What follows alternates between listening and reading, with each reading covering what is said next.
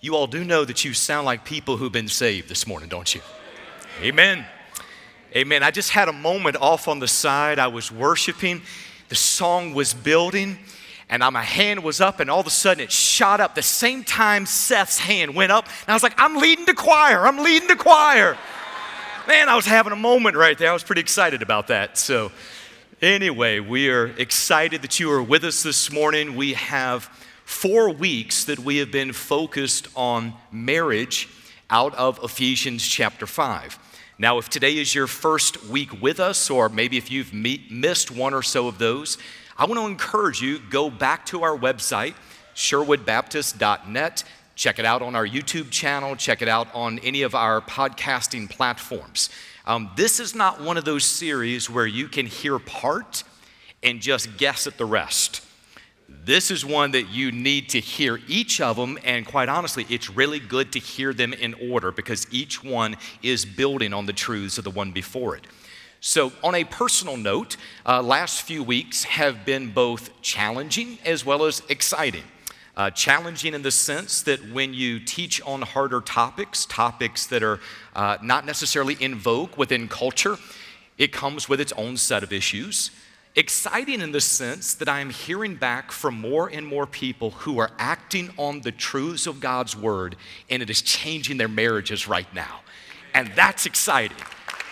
That, that's my prayer in this series. It's not that we just go through and we talk about marriage, but rather that we live out the truths in our marriages so that it transforms not only our family, but also the example that's being set before our kids and our grandkids.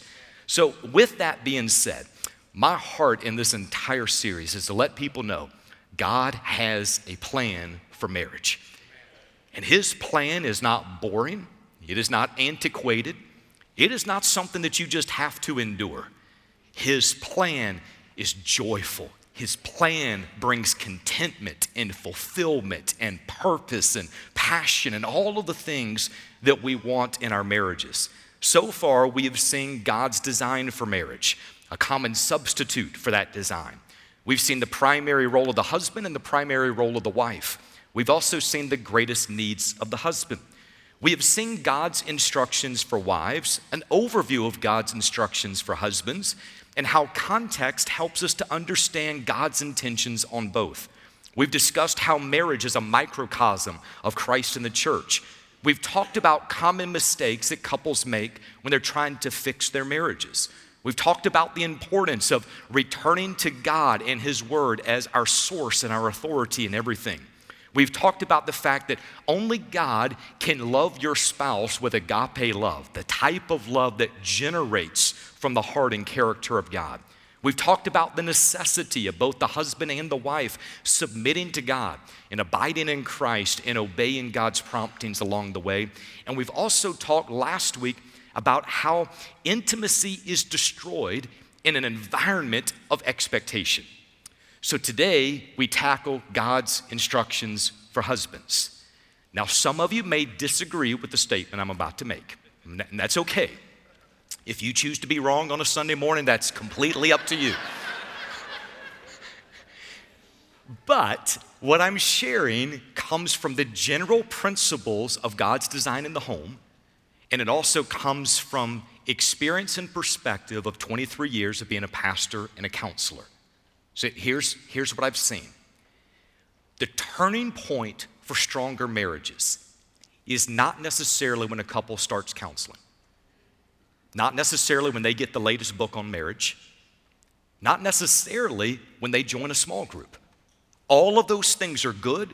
All of those things have a place, and I'm going to encourage people continue to allow God to lead you in each of those areas.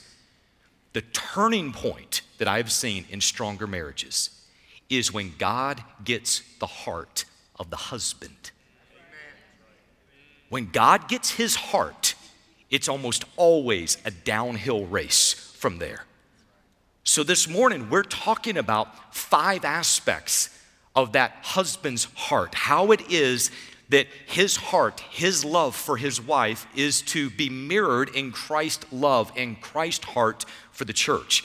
Today, I'm making a prediction. I'm making the prediction today is going to be a game changer for a lot of marriages. I don't say that presumptuously. I say that with conviction because of what we get into. According to my Bible, God's word is alive and it's active. It does not return void. And God desires to show himself strong on behalf of those willing to submit and to follow him. I believe there's going to be some game changing moments that happen today. So I invite you to go with me in your Bibles, Ephesians chapter number 5. Ephesians 5 will be in 25 through 33. I am speaking this morning on the subject of God's instructions for husbands. So I'm not going to read the entire text in advance. Rather, I want you to hold that open, hold your place there, and as we get to that, I'm going to reference the verses. We'll read it as we work our way through. So, that being said, let's go to God in prayer. Heavenly Father, in the name of Jesus, we are praying this morning that you would meet with us in such a personal and unique way. Take each of these pieces of your word, the truths that are contained in it, and Lord, like a laser, would you drop it into the hearts of each person in this room? God, we're praying that you would do something so beautiful, so unique within marriage that we walk away saying, It's only you, it's only you. In Jesus' name, amen. First part of what you're going to find in verse 25 is simply this Husbands, love your wives. Husbands, love your wives. You will notice that love is a verb in that statement, and verbs signify action. Love always translates into action. So I want us to build for just a moment. Now, this connection over the next probably 45 seconds can unlock how we look at this text for the rest of your life.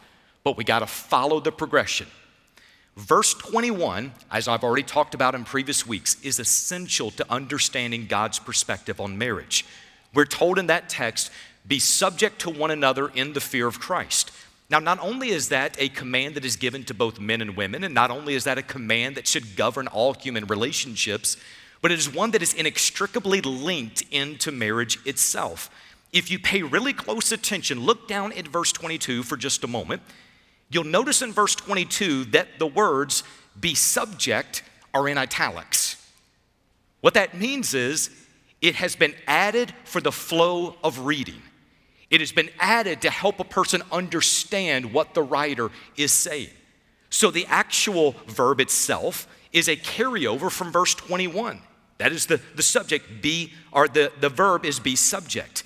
So the verb submit is a participle in Greek. And what that means is it is linking to a preceding verb. In this case, it is multiple participles in a row that are all linked back to a verb in verse number 18. So now look back in verse number 18. The command is be filled with the Spirit. The statements that follow describe what a spirit filled life looks like. Does that make sense? Okay, so now look at what it says in verse 19. The spirit filled life is one that is speaking to one another with psalms, hymns, and spiritual songs. Verse 19 as well, singing and making melody in your hearts to the Lord. Verse 20, giving thanks to God and Father for everything. Verse 21, be subject to one another in the fear of Christ. So here's my point God's instructions for marriage do not begin in verse 22. They are linked back to be filled with the Spirit in verse number 18. Now, what I'm about to say is not intended to make people upset, but I tend to do that sometimes. I simply want you to get the flow of what this text is saying. Here's my point the only way that we can experience everything God desires for marriage is for both the husband and the wife to be filled with the Spirit of God. This is what I'm not saying. I'm not saying that a non Christian couple cannot have a loving marriage. I'm not saying a non Christian couple cannot even have a good marriage. What I am saying is that there are certain parts of marriage that are only unlocked for those who are filled with the Spirit of God. And this text gives multiple examples of that, and we've gone through these already. Submission is not a natural sought after trait, and yet it is crucial in Christian marriage. Agape love is impossible in our own strength, and yet it is important in Christian marriage. How can a husband love his wife as Christ loved the church if he does not know Christ and if he's not a part of the church? How can the wife submit herself to her own husband as unto the Lord if she does not yet know Jesus as Lord of her life? You see what I'm saying? That is, there's certain parts of this that unless a person is filled with the Spirit of God, they do not have the framework to understand it, nor the empowerment and the enablement of the Holy Spirit in order to live it out in their life. This flows out of a spirit filled life. And that's a key thought for this morning. Christian marriage flows out of a spirit filled life. So today we're going to see five aspects of Jesus' relationship with the church that are to be mirrored in a husband's love for his wife. If somebody were to say, What does it look like for a husband to love his wife as Christ loved the church? We're about to give five tangible, real life examples from the text in order to help people see that. The first of these is going to be very fast because we've already covered it multiple times in previous weeks. Here it is very quickly Jesus loved the church. Verse number 25. Husbands, Love your wives just as Christ also loved the church. Now, we're only touching on this for just a moment because we've been covering it over multiple weeks. My main focus here this morning is to make sure people understand one more time this is agape love. This is perfect love, sacrificial love, unconditional love. This is love that only God can generate. Now, because of the fact that a believer has been filled with the Spirit of God, because of the fact that a believer has the nature of Christ, God can live that type of love through that person. That's what this is about. So, the husband's part is to abide in Christ and obey the promptings as God loves his wife through him. Here's our second point Jesus sacrificed for the church. Verse 25 also says, and gave himself up for her. The full measure of Christ's love for the church is seen in his willingness to sacrifice everything for our sake. He gave himself for us. There's a story in Greek history of a general's wife who was accused of treachery and condemned to die. When her husband found out the news, he ran into King Cyrus's courts and he threw himself before the king and he begged for his wife's life and he begged to be the replacement and to die on her behalf. According to historians, King Cyrus was an emotional, sentimental man, and he said, Love like this must not be spoiled by death. And he released the wife to the husband and he dropped all charges. As they walked away, the husband said to the wife, Did you notice how kindly the king looked on us as he gave us the pardon? To which his wife replied, I had no eyes for the king. I saw only the man willing to die in my place. That's agape love. That's, I'll give everything for the other person.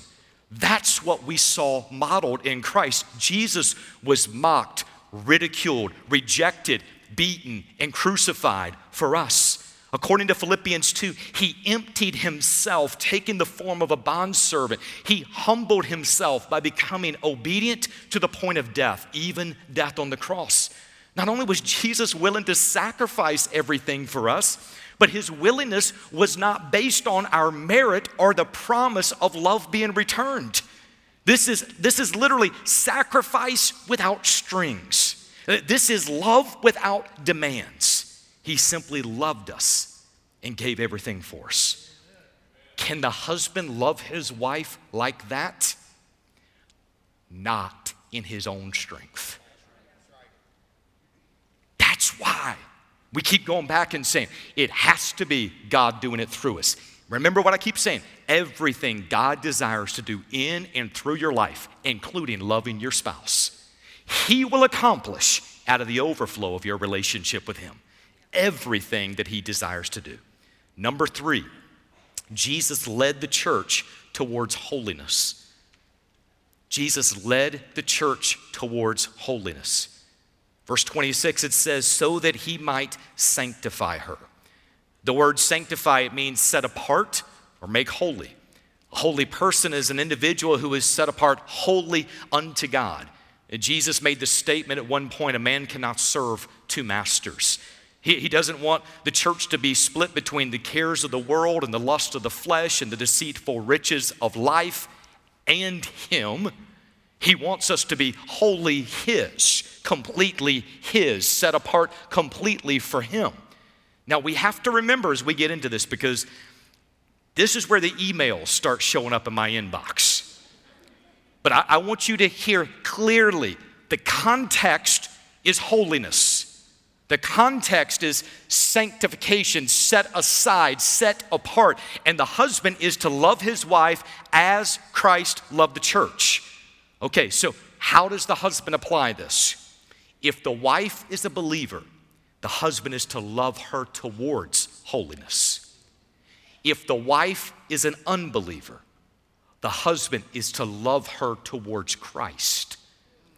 The spiritual nature of the wife, the, her growth in Christ needs to be a key priority for the Christian husband. Now, there's a number of ways that this is lived out. I'm going to give several practical suggestions. Uh, one of these would be ensure that your wife has time with God in His Word. Okay, eh, eh, here's how that works out practically. When you're married, when there's kids going all over the place, there's crazy schedules, there's homework that needs to be done, there's clothes that need to be washed, there's dishes that need to be done, all of those different types of things. Here's how the husband loves his wife well he makes sure that with everything happening in life, she still has time that she is with God by herself. That means if you need to step in and do some dishes, if you need to step in and do some laundry, you need to step in and say, You go take some time to be alone with God. I got the kids, we'll go over here. It is the responsibility of the husband to make sure his wife has time to be with God. Thank you for six of you all agreeing with that. That Listen, that was the easy one. That's the easy one in this list. So here's another one. Encourage your wife to engage in opportunities for spiritual growth. It might be a ladies' retreat that's coming up, encourage her to be a part of it. It might be that you're encouraging her attend bible studies. Make sure she has deep connection with other believers in the church. The reason for this is because there is a part of our growth in christ that only happens in community with other believers. Guys I'm gonna tell you another, this is maybe a selfish reason, but I'm gonna tell you another reason for this. There are things that Christian wives can share with each other that you bring that up, you got you a fight on your hands. You, you want to encourage your wife to be a part of there, this is a part of older women discipling younger women this is a part of those who are further in the race coming back and saying this is what god taught me at that point this is an important part of her growth in christ here's the next one Provide your wife with resources for spiritual growth. This might be books or sermons or resources, but oh, please hear me on this next part. Please hear me. Don't be weird. Do not come home with a stack of books and say, honey, I got your reading assignment for next week. Don't do that.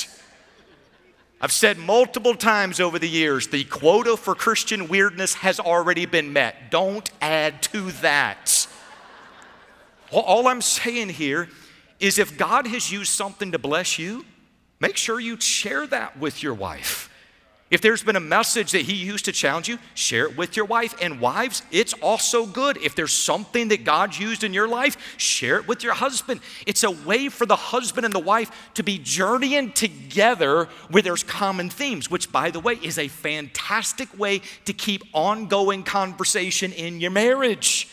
When you say, here's what God's teaching me in the Word, I just listen to this. Here's a book I was reading. This is a statement that I've been sitting with for a while. What happens is you go on the journey together.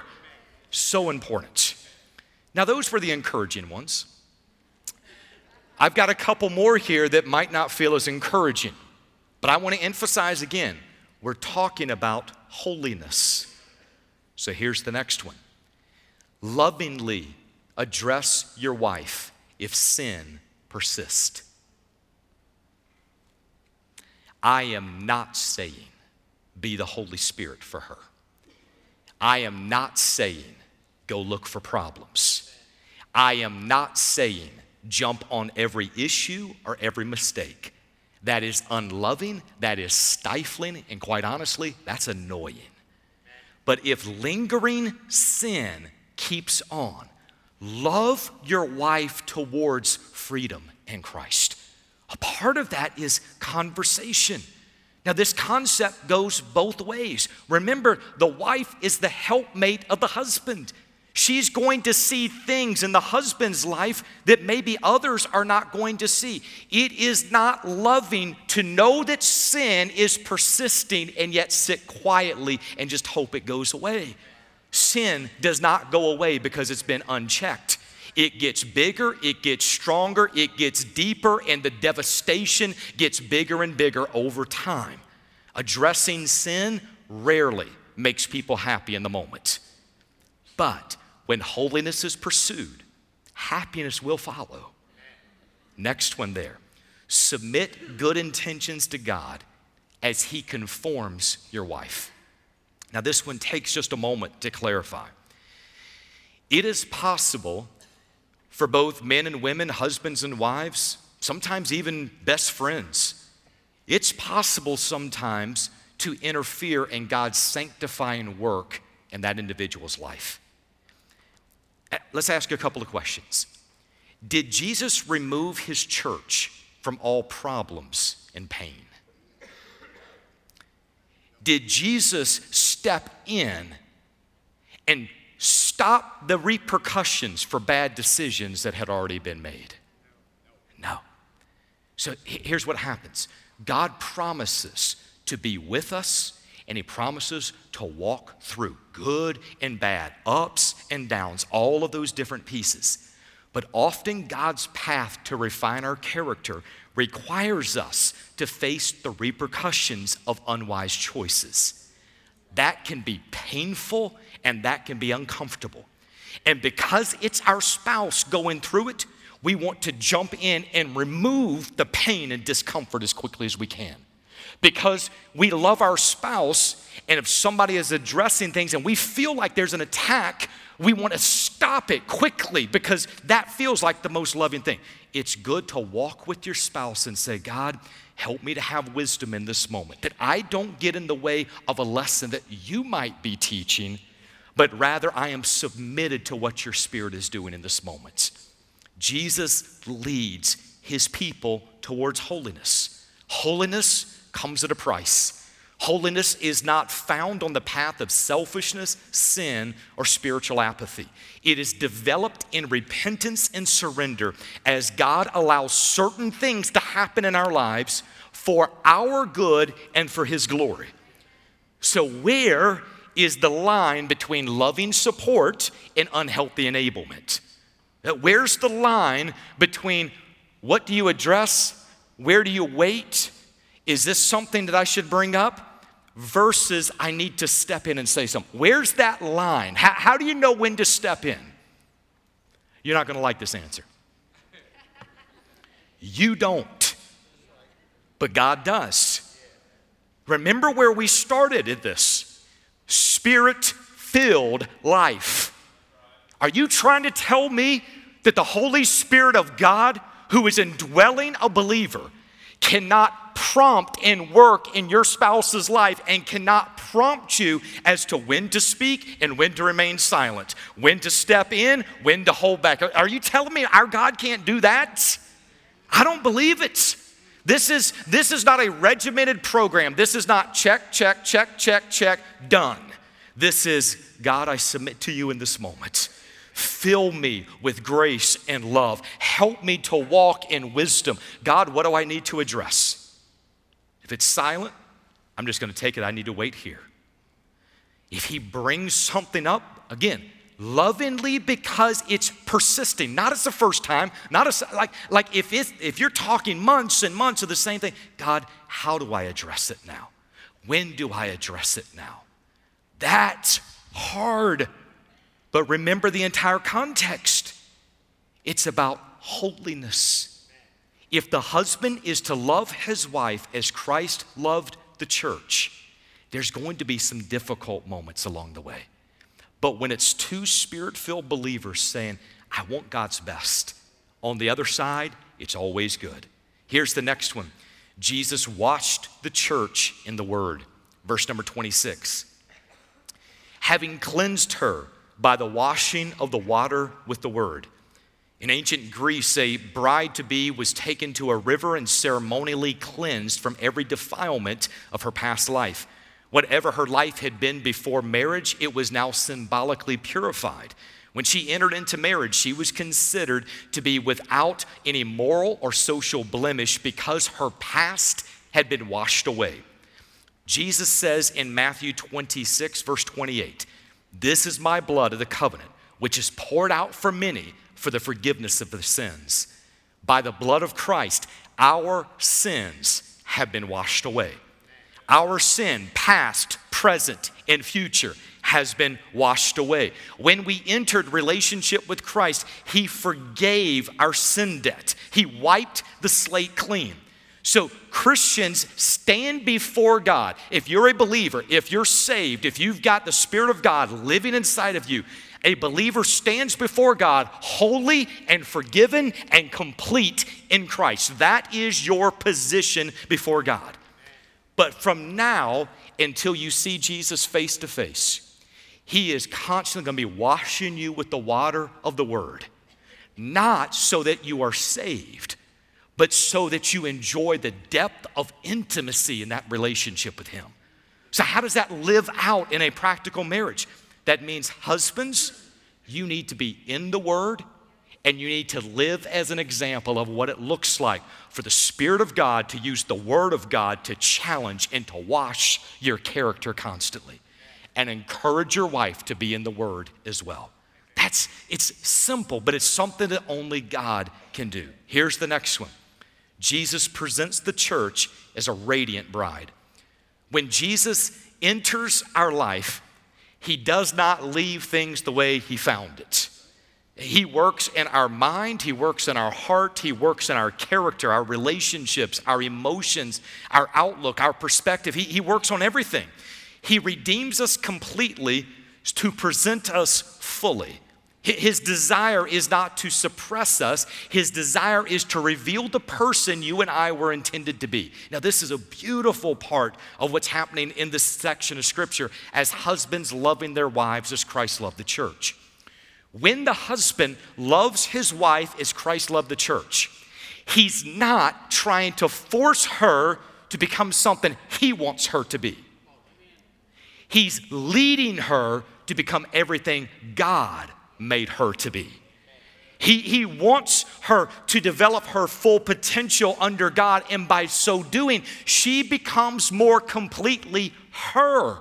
In other words, God had a beautiful design for each individual. And that is not to be pressed into a man made standard, but rather it is to allow the Spirit of God in order to work out what He is now placed in. How does that happen? How does a husband help in this, in, the, in this section? Look at verses 28 and 29. So, husbands ought also to love their wives as their own bodies. He who loves his own wife loves himself, for no one ever hated his own flesh but nourishes and cherishes it, just as Christ also does the church. To, to, nourish a wife is to provide for her needs. To cherish her is to use tender love and affection, providing warmth and comfort and protection and security. If the husband follows those instructions, he will give the wife what she needs most in the marriage. A couple of weeks ago, we were talking about God's instructions for wives, and I shared at that time the greatest needs of the husband in marriage are to have the respect as well as the, the um, submission of his wife, that those two pieces go hand in hand together. The wife's greatest needs in marriage are to be completely loved and feel absolutely secure in that relationship. Now, let's package all of this back together. When a husband loves his wife, as Christ loved the church. He is providing unconditional, perfect, sacrificial love. He gives up anything to make sure for his wife's well being. He leads her and the family as the spiritual head of the home. It doesn't mean he's going to have all the answers, but it does mean he will lead the way towards the answers. His heart is bent towards holiness, and he will not introduce anything that would defile her. He ensures that she is growing spiritually, able to spend time with God, and being washed in the water of the Word. He also nourishes and cherishes her, providing warmth and comfort and protection and security. He uses his headship as, Lord, as over the home, not in order to make her something he wants her to be, but rather so that she becomes more fully who God created her to be. If husbands love their wives like that, it will eliminate the vast majority of problems that are happening in the home. Wives, your husband has a massive responsibility before him. Do you know what he needs? A helpmate to become all that God made him to be and to love his wife as Christ loved the church. Husbands, your wives have a huge responsibility before God. Everything in society is saying submission is weakness. They need a godly, loving, gracious husband that they can follow. The best thing that the husband and the wife can do for their marriage is to stay submitted to God, continue to abide in Christ, faithfully obey the promptings of the Spirit, and constantly pray for your spouse. You don't ever give up. You're constantly praying for your spouse. Not only will that help your marriage, not only will that best reflect glory back to God, but I'm going to give you another reason this is so crucial. That will provide the example that your kids will now take into their marriage. There's a lot of books that teach marriage, but listen, their default position will be what they saw in their home. Some of you are like first generation believers. You look back in your family history and you were like first in this. You look back and you see brokenness and you see dysfunction and, and, you see a lineage of families trying to hold it together. Did you know God can use you and your example in order to set a new legacy for the future? You don't have to resign yourself and say, This is just how it's always been. By God's grace, it doesn't have to be. But this is, this is going to require, listen, this is going to require men to be godly men. You have to lead in the strength and the enablement of Christ. This is going to call women to be godly women. Not worrying about everything else in the world, but saying, ultimately, my allegiance is to my Heavenly Father. Ultimately, I've got my children that I'm setting an example for. The world is watching. Our marriage is a display of the gospel of Jesus Christ. We need couples, Christian couples, who will say, As for me and my house, we're going to serve the Lord. As for me and our house, we're going to break the chain that has happened in our family. Listen, God can do it. He can do it. But we have to say, God, I'm not perfect. And if it's up to me, I'm going to mess it up. But every day you get on your knees and you say, God, by your grace, would you love my spouse through me? By your grace, would you help me to be the example my kids need to see? Hey, a willing believer is always going to meet a willing Savior. God will meet you in that moment.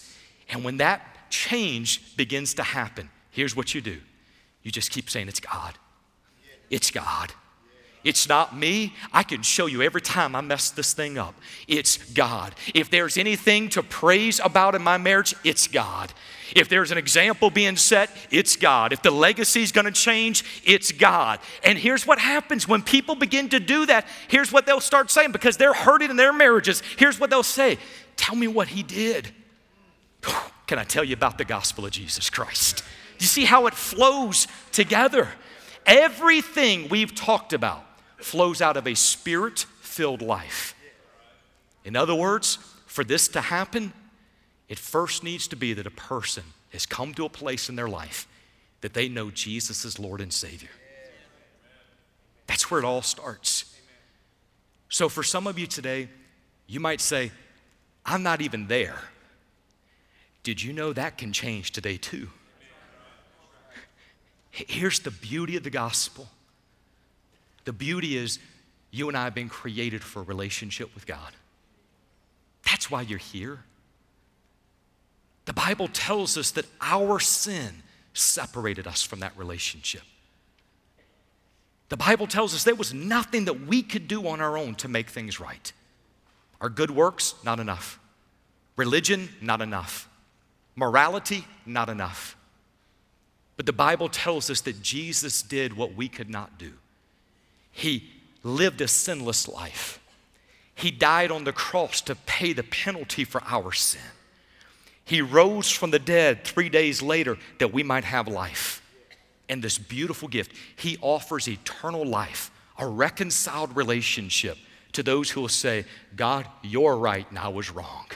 I turn from me and I turn to you.